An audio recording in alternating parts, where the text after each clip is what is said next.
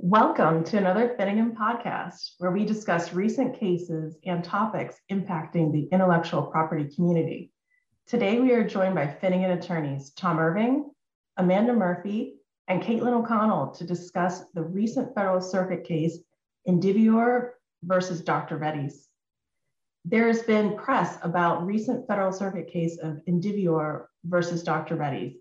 Caitlin, can you please discuss the facts of the case wherein a two to one decision, all claims except one were found unpatentable and explain to us the difference between the claims held unpatentable and the claim upheld? Sure, Kim, I'd be happy to. So in this case, we're dealing with Indivior's patent, US patent number 9687454, which for the remainder of this podcast, I think we'll refer to as the 454 patent uh, for everyone's benefit. Uh, notably, that patent issued from an application number uh, 14 slash 989669 and was in fact the fifth continuation of uh, an earlier filed application. That earlier filed application was filed on August 7th, 2009. Turning specifically to the 454 patent, uh, the, the patent discloses products and methods for treatment of narcotic dependence in a user. And the 454 patent contained one independent claim and 13 dependent claims. Dr. Reddy's petitioned for inter partes review of claims 1 through 5 and 7 through 14 of the 454 patent.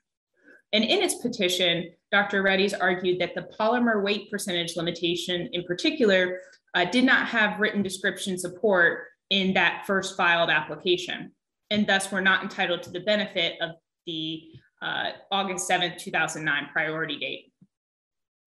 Dr. Reddy's further argued that because those claims were not entitled to the benefit of that filing date, they were anticipated by the publication of that application.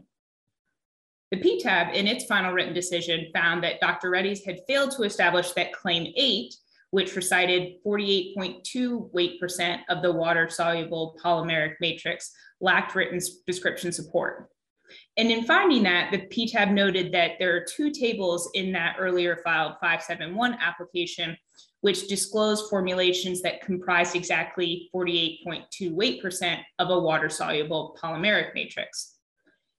Because they had found that claim eight had written description support in that earlier filed application, the PTAB then found that Dr. Reddy's had failed to establish that claim eight was anticipated by the publication. In contrast, however, the PTAB determined that Dr. Reddy's had successfully demonstrated that the 571 application did not provide written description support for uh, claims 1, 7, and 12. These claims recited ranges for the polymeric, um, water soluble polymeric matrix. Specifically, claim 1 recited about 40 weight percent to about 60 weight percent of the water soluble polymeric matrix, while claims 7 and 12 recited about 48.2 weight percent to about 58.6 weight percent.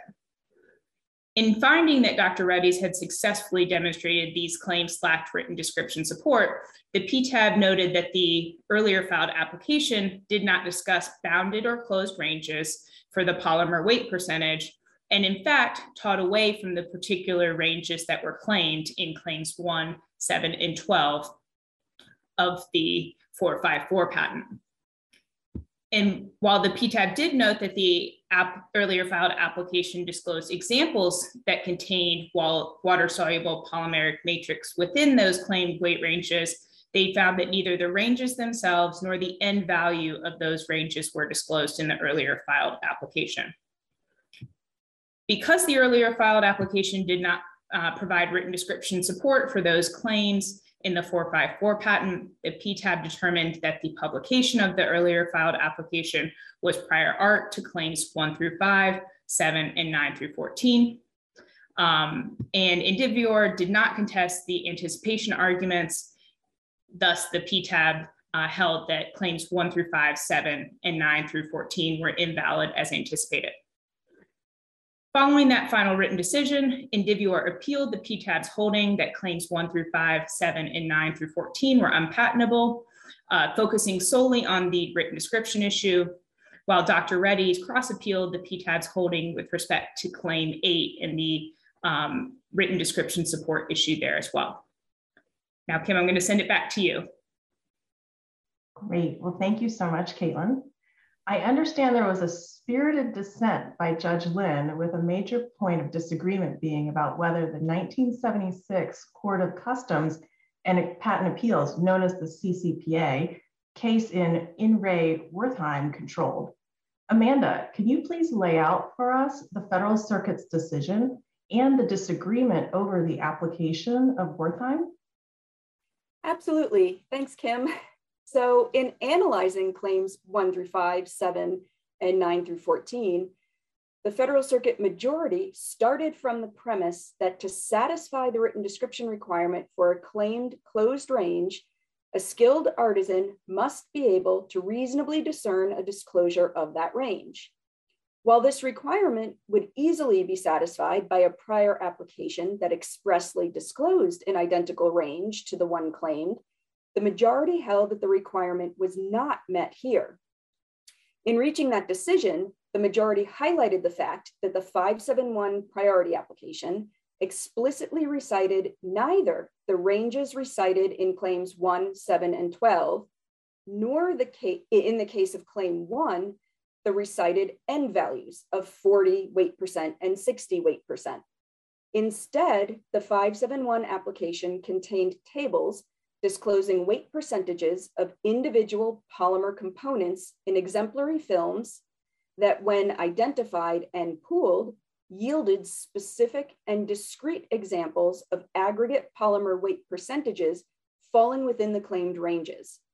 But the, but the majority held that disclosure was not sufficient because a skilled artisan would have to cobble together these numbers into the claimed ranges after previously identifying and summing the weight percentages of each of the individual polymeric components in the samples. According to the majority, filing an application that requires those skilled in the art to undertake such an analysis amounts to nothing more than an invitation to go on a hunting expedition to patch together a synthetic definition of an invention after the fact. The majority also pointed to the 571 application statement that any desired level of polymer could be used in the film and its disclosure of embodiments having polymer weight percentages falling outside of the claimed ranges. And they noted that such disclosures would lead a skilled artisan away from the conclusion that the inventor had possession of the claimed subject matter as of the filing date.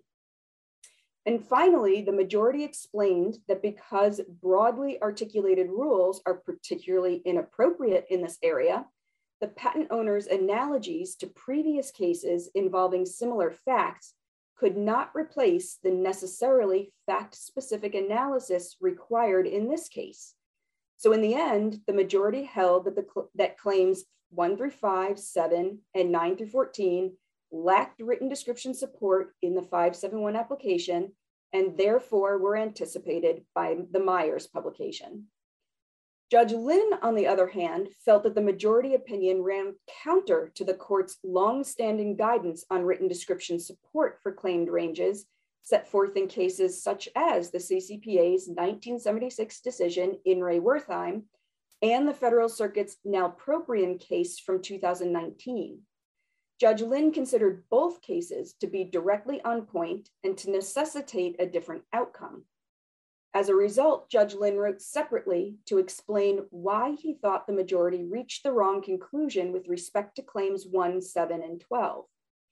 According to Judge Linn, the majority's decision rested on an improper reading of the specification and applied an overly demanding standard for written description of ranges compared to the standards applied in the court's earlier opinions. Rather than engaging in a fact-specific analysis that incorporated analogies to those prior cases, Judge Linn felt the majority opinion attempted to establish a categorical rule for claims reciting closed ranges, one that demands explicit disclosure of essentially identical ranges. And Judge Linn noted that the majority did this despite having recognized that broadly articulated rules are particularly inappropriate in this area. Since Judge Linn was unable to find any authority for the majority's rule that written description support for a closed range requires a disclosure of a closed range rather than discrete values, he dissented from that portion of the opinion. So with that, it's back to you, Kim. Thanks, Amanda. Now, Tom, you have been at the firm since 1955, which was amazingly even before the dissolution of the CCPA and merger thereof into the federal circuit. You have long trumpeted your belief that all CCPA decisions are binding precedent at the federal circuit and have been since the federal circuit's first decision in South Corporation versus US, October 28, 1982. Please explain the basis for your belief and how long do you guess CCPA cases upholding that binding precedent status? After all, there has been no new CCPA case since 1982.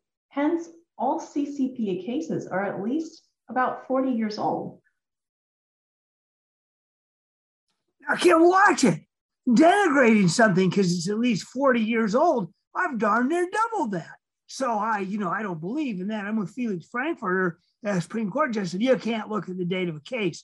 I am so happy to be here. Usually I am phlegmatic. I have no enthusiasm, but today I'm wired because I was at Finnegan, as Kim said, when Wertheim was decided. And that, let the record reflect, was before Kim, Caitlin, and Amanda were born. So before their conception reduction to practice, I already knew about Wertheim. And I have cited it many, many, many, many times over the years, both at PTAB, at um, in prosecution for the USPTO. And so to me, what's really interesting, and, and you know, I thought that Caitlin and Amanda did a beautiful exposition of the case. And that's not what I want to go into, because what I'm interested in is how long, how long will this be binding precedent? The South Corporation case has a quote and the quote flat out says that, you know, CCPA, CCPA cases will be binding precedent at the federal circuit. Now, what that means is, th- think about this. The CCPA always sat en banc. There were only five CCPA judges. They always sat together. I, having followed that thing from when I started in 75 until it dissolved in 82, I know that's correct. There was never less than en banc. And so, therefore, every CCPA case is an en banc case unless two things happen. One, if it was overruled by a later CCPA case, since they're always sitting en banc, it could have been. And second, if it's overruled by the federal circuit en banc. Now, those are those are uh, steep climbs. Uh, first of all, we can really figure out whether the, any CCPA case that you're interested in relying on. Uh, we used to call it Shepard's. I don't know what you call it these days, but you can find out if it was ever overruled by another CCP case. That is easily found out. Now, on the Federal Circuit en banc, well, you have to stay attuned and see, well, what comes out in the future because we, we don't know. And so basically, you've got to follow this along and see what happens. But in the absence, in the absence of either the CCPA overruling a prior decision or the Federal Circuit sitting en banc and overruling, hey, it's on it's en banc authority.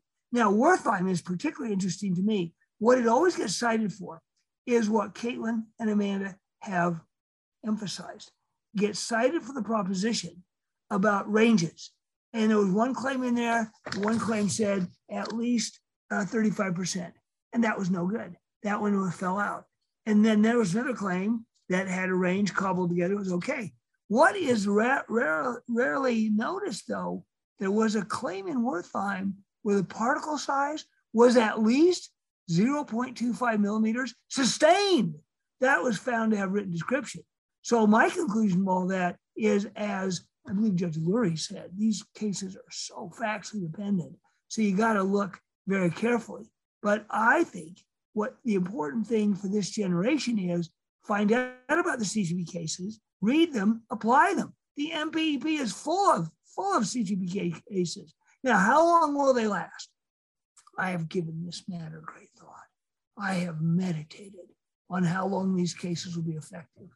And I thought the, the obvious thing came to mind was the Christian Bible, the Quran, the Talmud, and the Torah. Those documents are thousands of years old, and people are still relying on them, according to their own philosophies, relying on those as binding precedent.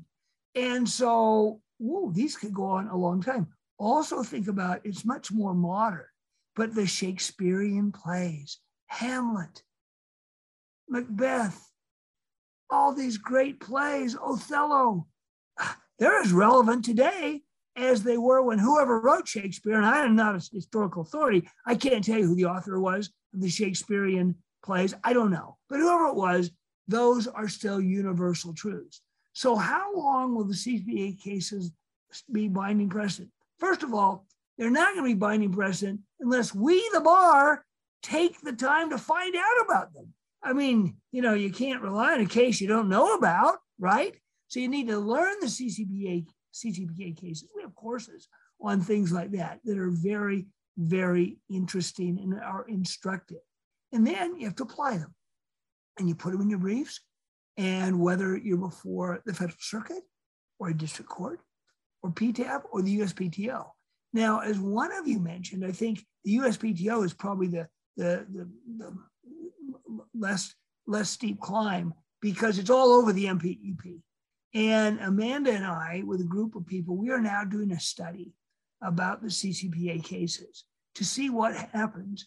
And we're going to see, well, what happened at the, at the beginning in the first five years of the federal circuit. I assume they almost always relied on CCPA cases. What else was there? But then we're going to look at the last five years of the federal circuit and how long are these cases, how often are these cases cited and relied on. It will be fascinating. But for now, my closing statement would be I think you should invoke the rule against perpetuities. You should consider that the CCPA cases will be binding at least for lives in being plus 21 years. Thank you, Kim. Back to you. Well, thank you, Tom, Caitlin, and Amanda for such an insightful discussion. We look forward to seeing how these issues continue to play out. For more commentary on intellectual property, news, and issues, to listen to other podcasts, and to receive additional information on the firm, please visit finnegan.com. Thank you.